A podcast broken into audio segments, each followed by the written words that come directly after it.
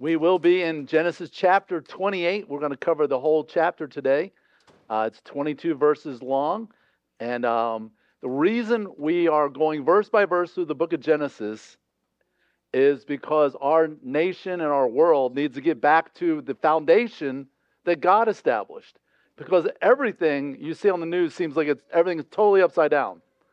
And so we're going to get back to the foundation of family, marriage, uh, truth, all the things that make for civilization to be what it's supposed to be is what we're going to try to strive for. Al, how are you doing this morning? Very good, very well. Are you excited about our bilingual service next Sunday? Sure am. Yes. Al was very instrumental in starting a bilingual service at a previous church, and now he's here. He's going to be a big part of that as well.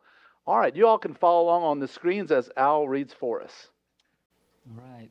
Then Isaac called Jacob and blessed him and directed him You must not take a wife from the Canaanite women. Arise, go to Paddan Aram, to the house of Bethuel, your mother's father, and take as your wife from there one of the daughters of Laban, your mother's brother. God Almighty bless you and make you fruitful and multiply you, that you may become a company of peoples. May He give the blessing of Abraham to you and to your offspring with you, that you may take possession of the land of your sojournings that God gave to Abraham. Thus Isaac sent Jacob away, and he went to Paddan Aram to Laban, the son of Bethuel the Aramean, the brother of Rebekah, Jacob's and Esau's mother. Now Esau saw that Isaac had blessed Jacob and sent him away to Paddan Aram to take a wife from there, and that as he blessed him, he directed him, You must not take a wife from the Canaanite women, and that Jacob had obeyed his father and his mother and gone to Paddan Aram. So when Esau saw that the Canaanite women did not please Isaac his father, Esau went to Ishmael and took as his wife, besides the wives he had, Mahalath, the daughter of Ishmael, Abraham's son, the sister of Nebaioth. Jacob left Beersheba and went toward Haran, and he came to a certain place and stayed there that night, because the sun had set. Taking one of the stones of the place, he put it under his head and lay down in that place to sleep. And he dreamed, and behold, there was a ladder set up on the earth, and the top of it reached to heaven. And behold, the angels of God were ascending and descending on it. And behold, the Lord stood above it and said, I am the Lord, the God of Abraham your father, and the God of Isaac. The land on which you lie I will give to you and to your offspring. Your offspring shall be like the dust of the earth, and you shall spread abroad to the west and to the east, to the north and to the south, and in your and in you and your offspring shall all the families of the earth be blessed. Behold, I am with you and will keep you wherever you go and will bring you back to this land. For I will not leave you until I have done what I have promised you. Then Jacob awoke from his sleep and said, Surely the Lord is in this place, and I did not know it. And he was afraid and said, How awesome is this place! This is none other than the house of God, and this is the gate of heaven. So early in the morning, Jacob took the stone that he had put under his head and set it up for a pillar and poured oil on the top of it. He called the name of that place Bethel, but the name of the city was Luz at the first. Then Jacob made a vow, saying, If God will be with me and will keep me in this way that I go, and will give me bread to eat and clothing to wear, so that I come again to my father's house in peace, then the Lord shall be my God. And this stone which I have set up for a pillar shall be God's house. And of all that you give me, I will give a full tenth to you. This is the word of the Lord. Amen. Let's pray. Father, this is your word, and we cannot help ourselves to understand it. We need the help of the Holy Spirit of God. So, Father, we pray that the Holy Spirit would fill this room and fill our hearts and minds so that we can comprehend what it is you want us to know this morning. Our desire, Lord, our heart's desire is to be like you, to be like Christ. So, Father, I pray that you'll fulfill that this morning. Help us to learn from this story in Jesus' name. Amen. Amen. So, this is what's called a mirage. The road looks wet, but it's actually not. It's caused by heat waves which refract the light in a certain way. And there's all kinds of different mirages that are out there in the world. Um, this one is called a Fata Morgana. It's a mirage that actually looks like a flying saucer. This one's in Africa, and it's just caused by the heat and objects reflecting in a weird way. Here's another one at sea, same thing for, for Fata Morgana. It's where objects in the distance get obscured and look like things that they're not or appear. This is one of my favorite ones right here. This is what's called a sundog, and it's caused by ice crystals. And it looks for creates different light shapes around in a circle, almost like an angelic appearance. And here's another one that's really fascinating. And it looks like you have a miniature rainbow. It looks like someone walking towards you, and that object that you're seeing in the middle of it is your shadow. Is caused by the light come from behind you and mixing with the light that's in front of you. It's really weird, but it, uh, these are all what's called mirages. We think we're seeing something that actually is not there. But what Jacob encounters here is not a mirage. It's a dream, it's a revelation, but it's actually happening, and God is revealing this to him in this dream that, that Jacob's had. And this is what's commonly called Jacob's ladder. And it's a fascinating story. And uh, what we're going to see here, we're going to take Genesis chapter 28 apart in four little segments. First, there's the blessing and direction, blessing and direction. And then there's the getting wives to get a blessing, which is not a good thing, as you'll see in the story revealed. Then there's the stairway to heaven. And then finally, there's the honoring the house of God. So let me give you some backstory about what's, what's happening here. So Jacob and Esau are twins, right? And Isaac, the father, favors Esau. Why does he favor Esau? Because he likes the food he catches in hunting, okay? That's not really a great reason to love your child and play favorites. Uh, Rebecca loves uh, Jacob more because just because he's the younger one, he seems to be a mama's boy in some ways, and he, she both parents are playing favorites. Not a good situation. The older Esau is supposed to get the birthright, but one day on a uh, failed hunting trips, he's coming home and he's starving. He thinks he's going to die. And he asks his brother for, for some of his red pottage. He's like, I'll give you some if you sell me your birthright. And he agrees to do so very foolishly. And so he steals his birthright. Then last week we saw that he not only did that, but when they were 77 years old, he stole the blessing of that by disguising himself. Mom was in on the whole plan. And so he put on like uh, animal skin so he'd see more hairy like his brother. He went in. He didn't do a very good job of changing his voice, did he? He's like, man, because dad's going blind. And dad's like, man, the skin feels like your brother, but the voice sounds like Jacob. But he went ahead because he was hungry and it was all about food again with him. And he gave the blessing to the wrong son. But then he didn't want to switch it because he realized it was only wrong to him, but this is who God wanted. And so this is what's happened all along. And now um, the mom says, Hey, you need to run for your life because he wants to kill you for stealing not only his birthright, but stealing his blessing.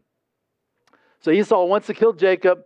And Rebecca, what is she doing? She's manipulating again to protect her favorite son. So she goes to Isaac and she's complaining about her daughter in laws, but really that's just a ruse the, the daughter in laws aren't the problem. Even though they did make their life miserable, we learned in the previous chapter, she's using this as an excuse to, to have him send away her son so that the, her, his brother doesn't kill him.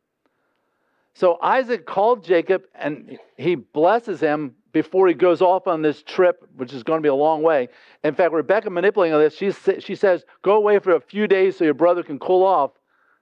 But it ends up being 20 years and she never she dies before she ever sees her son again. The manipulation didn't pay off very well did it?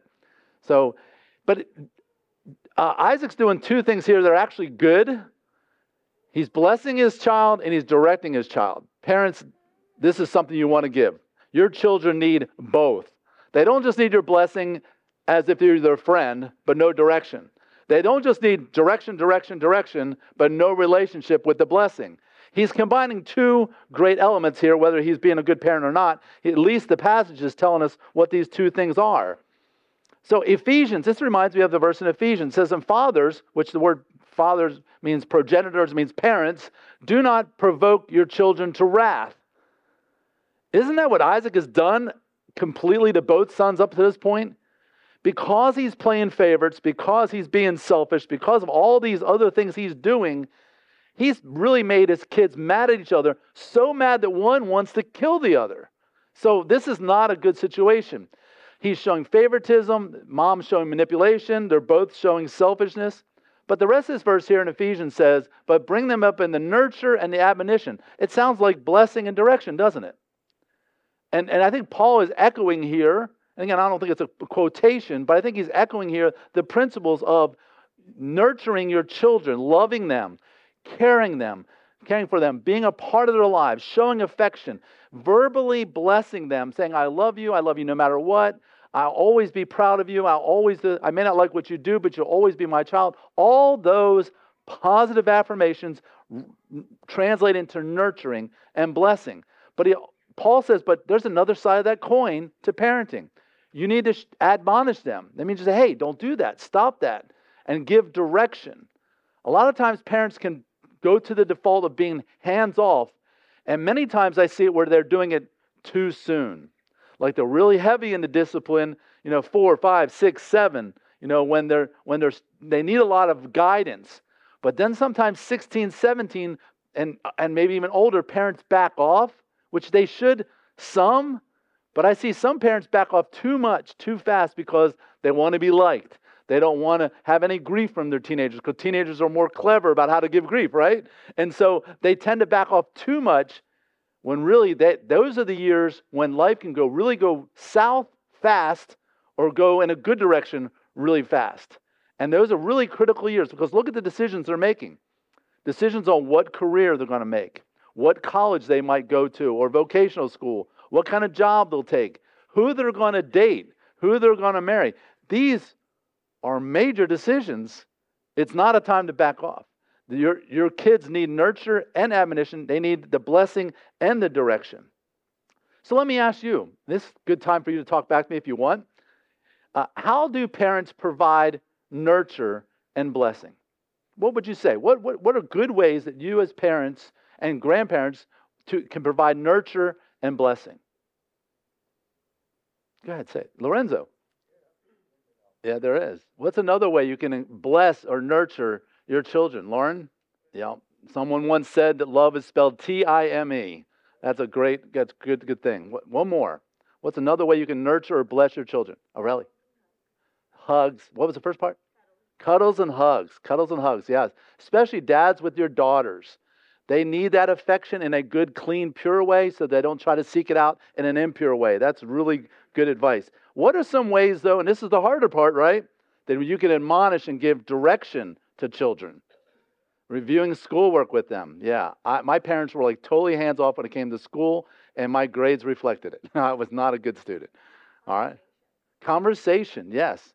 Talking things through. Well, what would have been a better way of doing that, right? These are all things that, that parents need to give, and this is a good thing that, that uh, Isaac's doing this situation. And so here's the direction he's given in this situation. He says, You must not take a wife from the Canaanite women. Now, he's saying that for two reasons. Okay, number one, it has nothing to do with ethnicity. This is not a racial thing. This is about what the Canaanites believe and what they practice. These were not good people. These were people who were sacrificing babies. They were sexually abusing anybody who was weak in the society. It was a really bad situation, and God was going to destroy this race of people and get them out of the land because of their wickedness. The second reason, though, the more uh, pressing reason, is because his wife is throwing a fit. That these Canaanite wives that the other son has are causing a lot of problems, make sure you tell him, don't do the same mistake, okay? And also, her manipulation was, I need to get him gone before Esau kills him. So that's the two reasons involved there. And he says, and go to Paddan Aram, okay? And here's a little map of where they where he went, okay? This is about a 25 mile journey, I'm sorry, 45 mile journey from Bethel up to Haran, which is, and he's going to stop there uh, on the way, stop Bethel on the way there. And it says, and you're going to go to the house of Bethel, your mother's father. They wanted to marry, you know, within the belief system, but also in the clan, which is what people did at that time.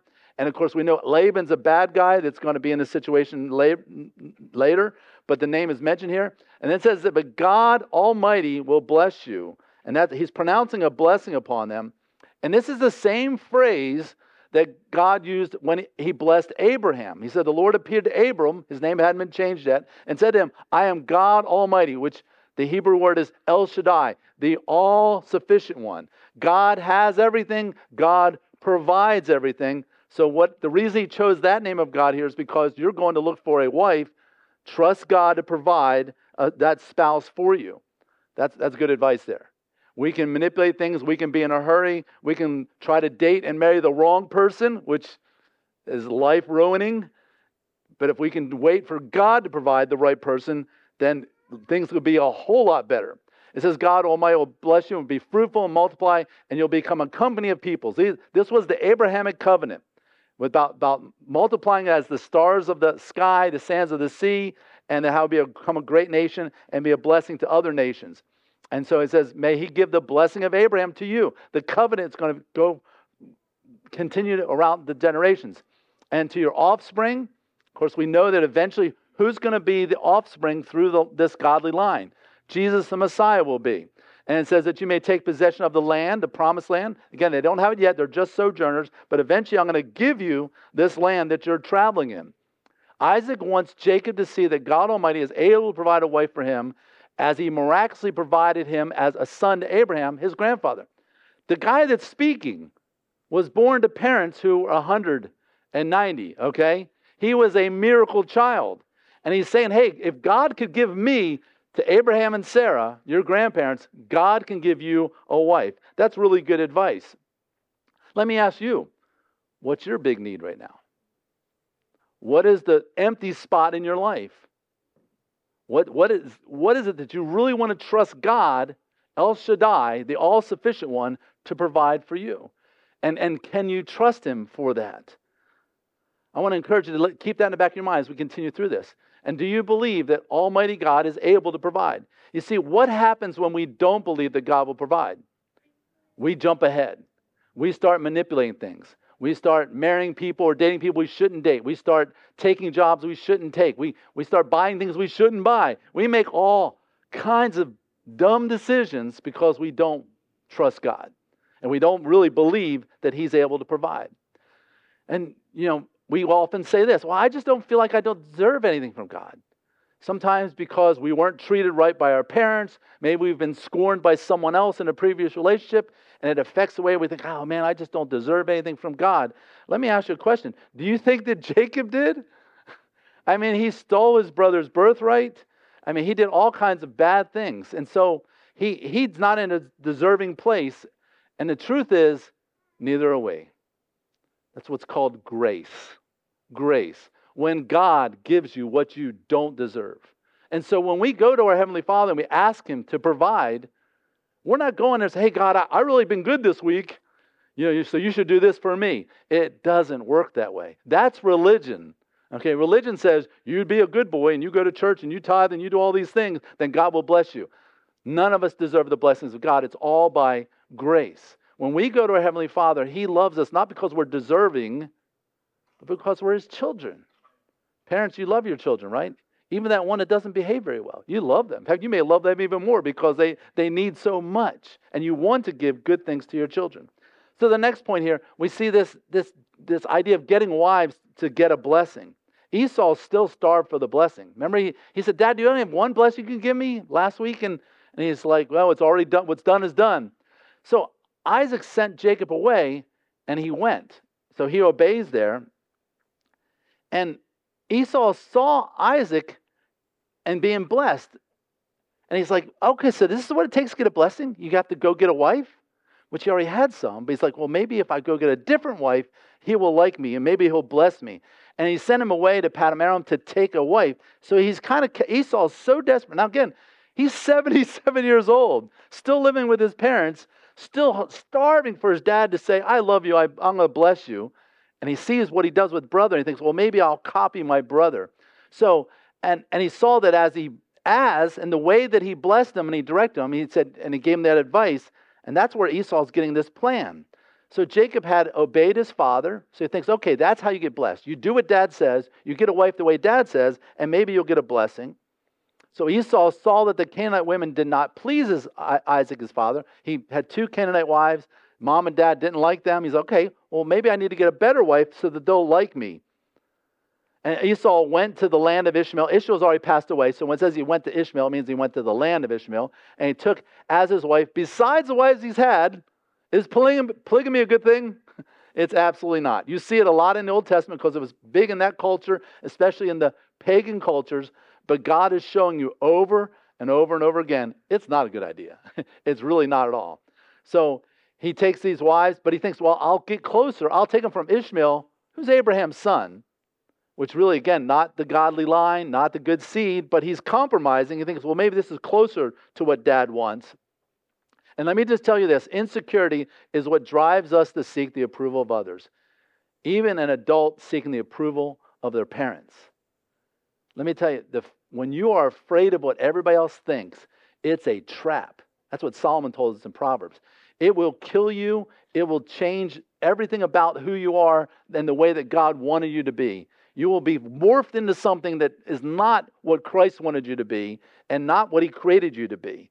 Really look at that. Let me ask you a question What's the areas of your life that you're insecure? Where you find yourself feeling embarrassed or not included or not looked up to by your peers? Could there be an idol hiding behind that issue that you are wanting that to bring the satisfaction in your life and not the Lord Himself? The third point here is the stairway to heaven. And no, I'm not talking about the Led Zeppelin song. Although that would be a, Zeppelin would be a great name for a boy if you had one. Just saying, you know. Who's old enough to remember the song Stairway to Heaven, Led Zeppelin? Okay. I'm not endorsing it.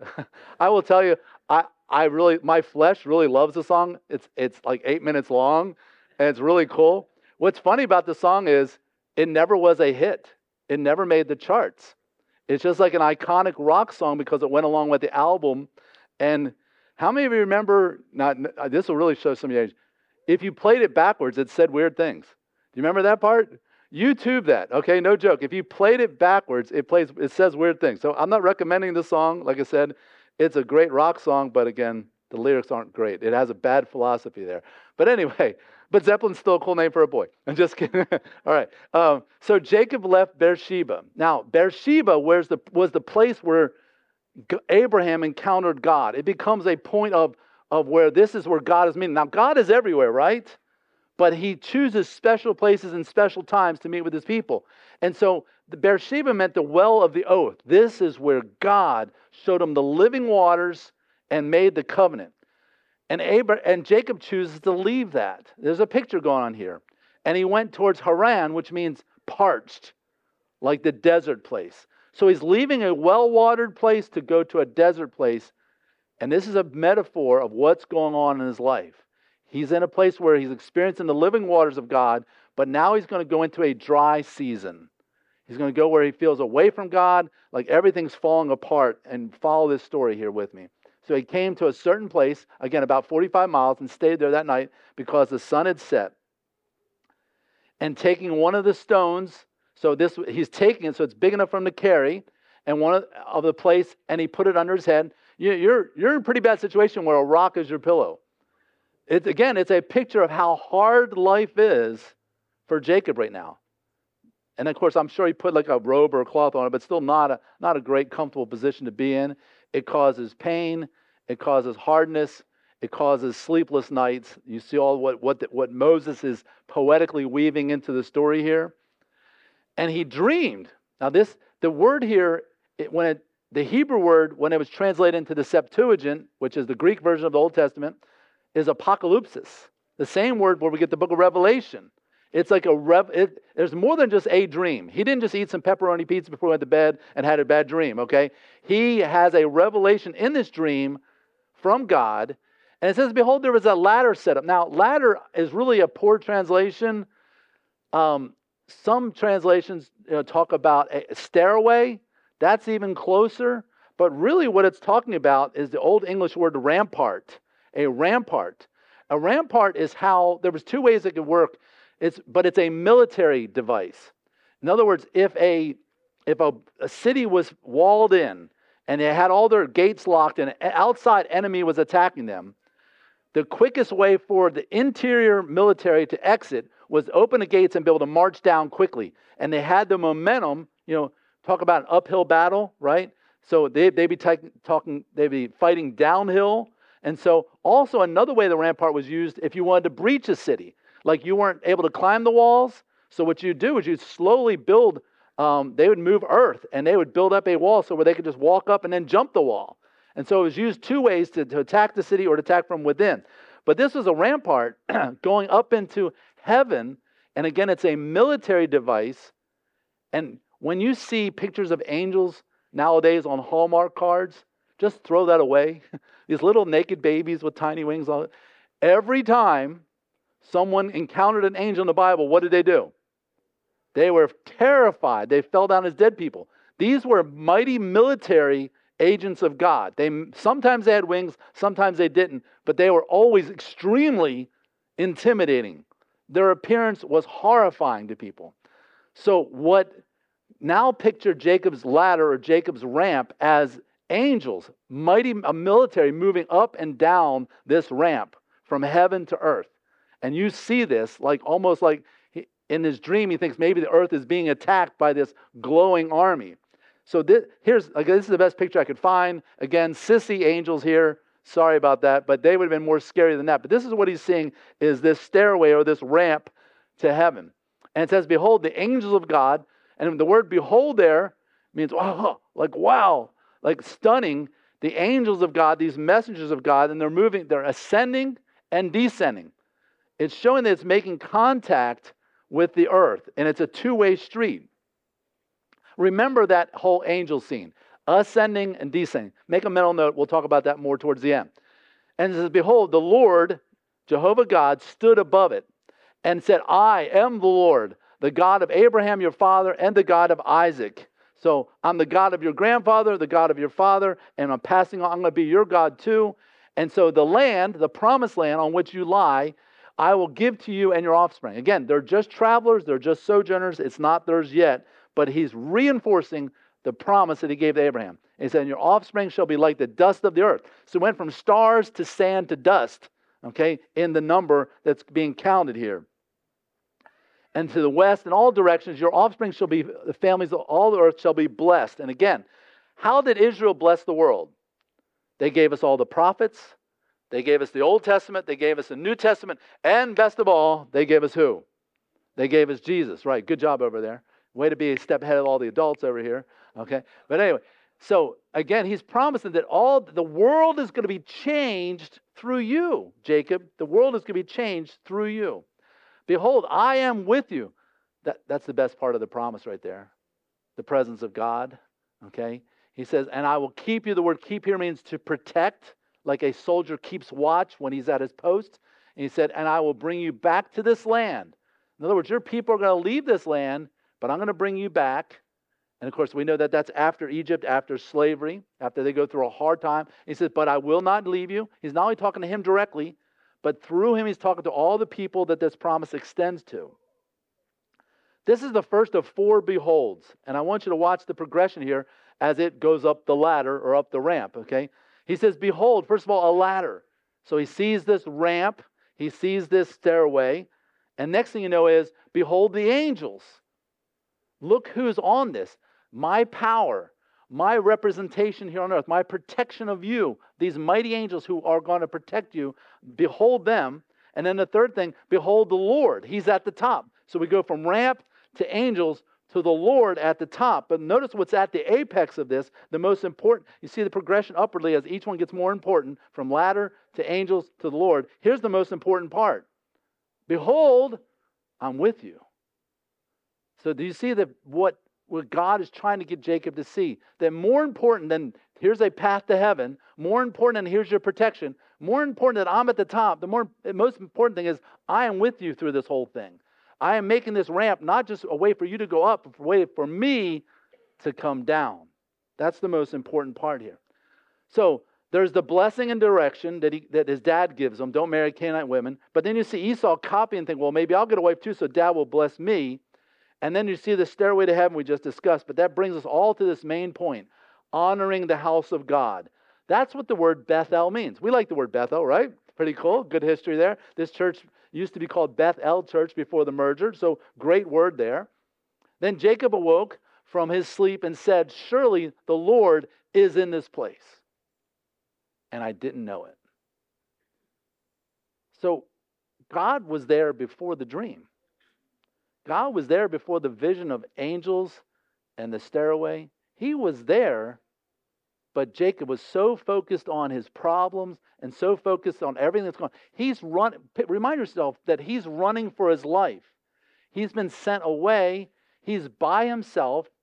The birthright that he stole might as well be worthless right now, or could be that way. And he's running for his life. He's going to find a wife. He doesn't have one yet. He's alone. He's in a parched or dry place. And that's why he didn't see that God was already there. So God has to use a dream to show them where that he's there. Let me, let me just remind you that in some of the darkest, driest times in your life, God is there. And just hold on to that promise. We, we live in a world right t- today that's all about feelings.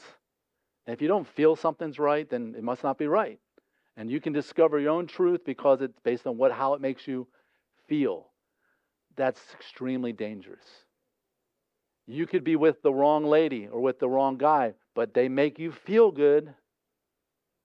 If you follow your feelings, you will go off a cliff. Feelings are a bad way, a bad gauge to trust reality. Truth is what you need. And there are times in your life where you need to hold on to the truth. Even though everything feels horrible, you hold on to what God is doing. So, what's Jacob's reaction? He's afraid, which is what every time people encountered the Lord and angels were. And then he goes, How awesome. And now we use the word awesome as in everything's fantastic and great. He's like, This is like scary impressive. He's intimidated by this whole thing. That's what the word awe means. He's awestruck. And he's, How awesome is this place? This is none other than the house of God, and this is the gate of heaven. This is where God dwells, and this is how where God reveals himself, and God comes out to meet me. Now, some people have said that Jacob's putting too much emphasis on the place, and we can do that, right? You being in this building doesn't make you any closer to God than you being in your car. Okay? God can be close to you in either place. There is something, though, different when we, as God's people, assemble together. So if we give Jacob the benefit of the doubt, the house of God, where you gather with God and God's people, then we might see it that way. But he also talks about the gate of heaven, which we'll talk about more in a second. So early in the morning, Jacob took the stone, okay? He took the stone that caused him discomfort and pain and a sleepless night, and he turned it into a point of worship. And that's what God wants you to do at the hard times in your life. I don't know anybody, and I mean anybody, who said, Yeah, you know, it was when I got a raise and a promotion that I just felt really close to God. It's people people say, you know, it was when I was going through chemo. It was when I was going through unemployment. When I was going through divorce. When I thought our marriage we were going to lose it. That's when God drew me closest to him. And, and Jacob's saying, I'm going to take this stone, which caused me so much pain and so much grief, and I'm going to turn it into something. Here's where God met with me. He made it a pillar. He poured oil, oil, oil on it. And that was the way to sanctify or anoint things. Most commonly, what, what was anointed was people. Kings were anointed as the chosen ones. Sometimes prophets were anointed. But once in a while, places were anointed.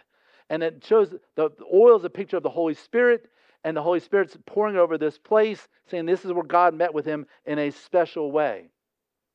And he called the name of that Bethel, which means house of God. Then Jacob made a vow, saying, If, and sometimes the word, we even use this way today, if can also mean since. Like Tammy says, Hey, I'm going to go to the store and get some stuff. And I say, Well, if you're going to the store, would you mind getting me some almond milk? I'm not doubting whether, well, if you're going to the store, like, I don't know if you're actually going, you know, it means since you're going. So I believe that's what Jacob's saying here that since God will be with me. And how does he know that? God just revealed himself in a dream. And the biggest part of the promise at the top of it was, I will be with you. And because he promised to protect me, and because he will give me bread, and he'll give me clothing to wear, since he's going to do all these things, so that I come again to my father's house in peace, then the Lord shall be my God. Now, do you remember last week he told, he said to his dad, he said, You know, the Lord your God? He didn't make his relationship with the Lord personal. And let me talk to you kids here this morning. You may be here because your mom and dad brought you here. You say, well, this is their church. I'm going to ch- my parents' church. And uh, yeah, they believe in God and they do all this stuff. But someday, He needs to become your God. And maybe you've already had that day, you know. And, and I want to, I you cannot get saved because your parents are. You're not a Christian because you were born that way. God doesn't have any grandchildren, He only has children. And so you need to trust the Lord personally and directly as your trust Christ as your Savior. And that's what I think Jacob, that's what's happening right here. Up until now, he was the God of Abraham, he was the God of Isaac. But today he becomes the God of Jacob.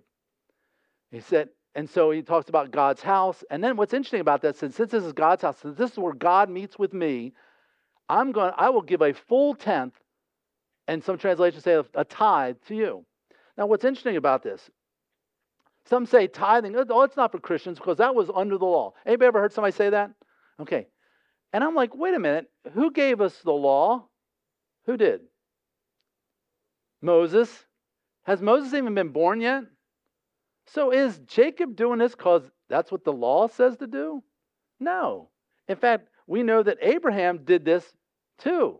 Remember, Abraham goes down and rescues Lot from all those five kings and defeats those armies with 318 men.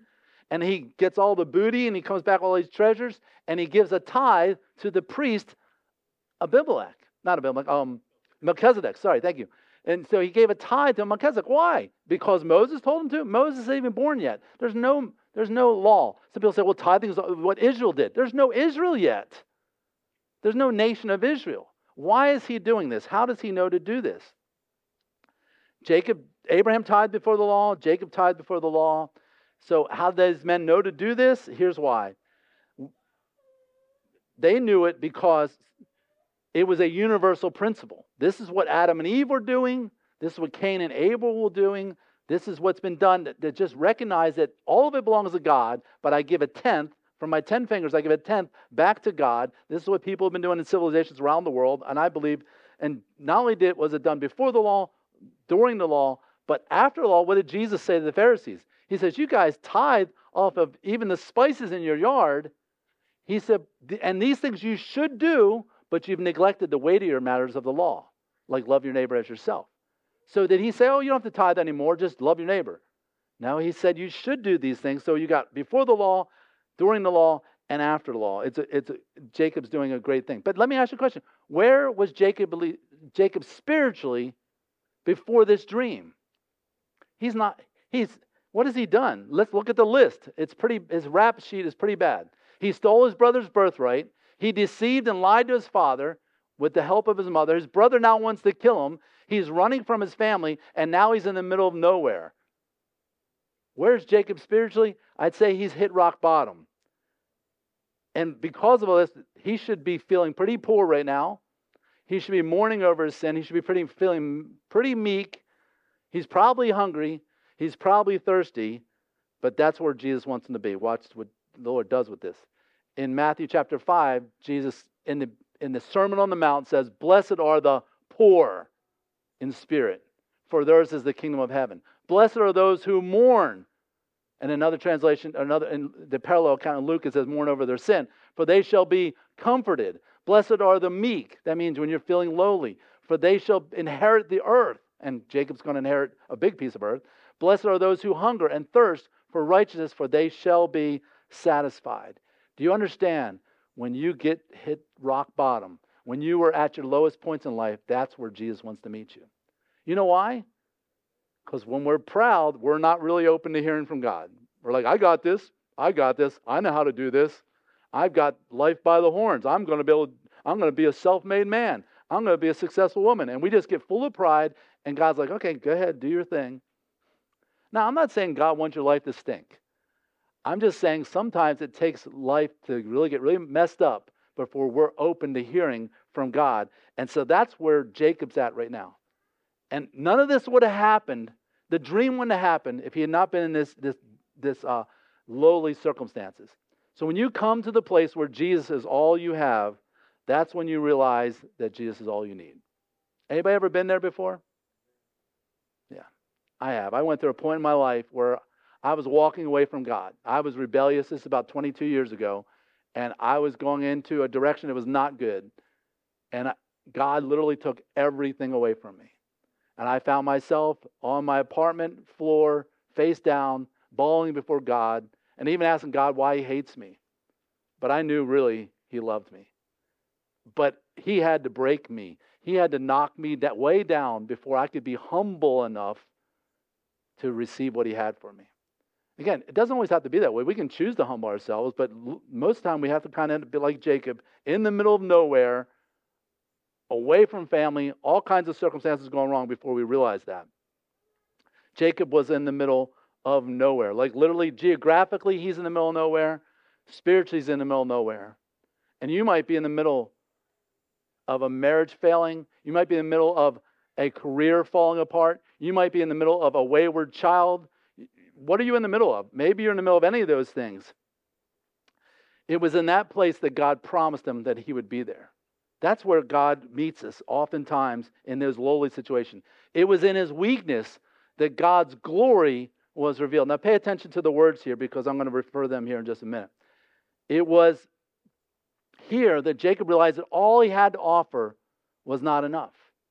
You see, we go to religion says you go to God and you you give God things to make him happy. Isn't that what Esau was doing?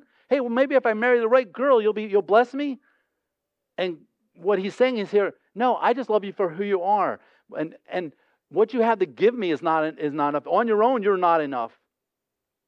It was here that God opened up the heaven and came down on that ramp to meet Jacob where he was. The ramp was not so Jacob could get up, but so God could come down and meet him. It was here that Jacob built a pillar and said, The Lord is in this place. God met me here in my meekness, in my poverty, in my weakness. He met me here. There's a song we sang last week, and we're actually going to sing it at the end of the service today called The Middle and just listen to the lyrics, and I think the, the song will take on a new meaning for you. I think he, there has to be Jacob's, Jacob's ladder involved in these lyrics. You watch with me. It says, Can't go back to the beginning, can't control what tomorrow will bring, but I know here in the middle is the place where you promised to be. I'm not enough unless you come. Will you meet me here again? Because all I want is all you are. Will you meet me here again? As I walk now through the valley, let your love rise above every fear. Let the sun shaping like the shadow in my weakness, your glory appears. I am not enough unless you come. Will you meet me here again? Because all I want is all you are. Will you meet me here again? Not for a minute was I forsaken. The Lord is in this place. The Lord is in this place. Come, Holy Spirit, dry bones awaken. The Lord is in this place. That's why Jacob had this dream. When he came to the end of his rope, when life was totally falling apart, that's where God meets us. We want God to meet us on the high points. And we, and we like, well, I tried Christianity once and I prayed and God didn't answer my prayer, so I'm done with that. We come to God for who He is, not what He can give us. Because what Jacob's ladder or Jacob's stairway or Jacob's ramp points us to is the cross of Christ. And you know, here at Revolution Church, we believe that the Bible is one unified story that all points to Jesus. And sometimes we have to look for the big obvious signs and, and connect the dots to find Jesus. But this is this one, it's very clear because Jesus tells us it's about him. Listen to what Jesus says about Jacob's ladder. He said, You he told the disciples that you will see heaven open and watch the angels of God what? Ascending and descending on me. I am Jacob's ladder. I am the stairway to heaven. I am what it's all about. That story about Jacob It's me. And of course, as Jesus does that so many times over and over again. You see, we think we will get to God through our baptism or through our good works, or if we're good enough, we, we help the poor. And all those are great things. I'm not telling you not to do them. I'm telling you that what you have to offer God is not enough. But He is. Jesus became the perfect man who lived a perfect life. He lived the life that you and I could not live. He died the death that we should have died, and He took our place on the cross. And He met us, He meets us in our lowest point. It's when you come to the place in your life, you say, you know what, God, I'm a sinner. I, I deserve to, to be separated from you for all eternity. And so I need a Savior.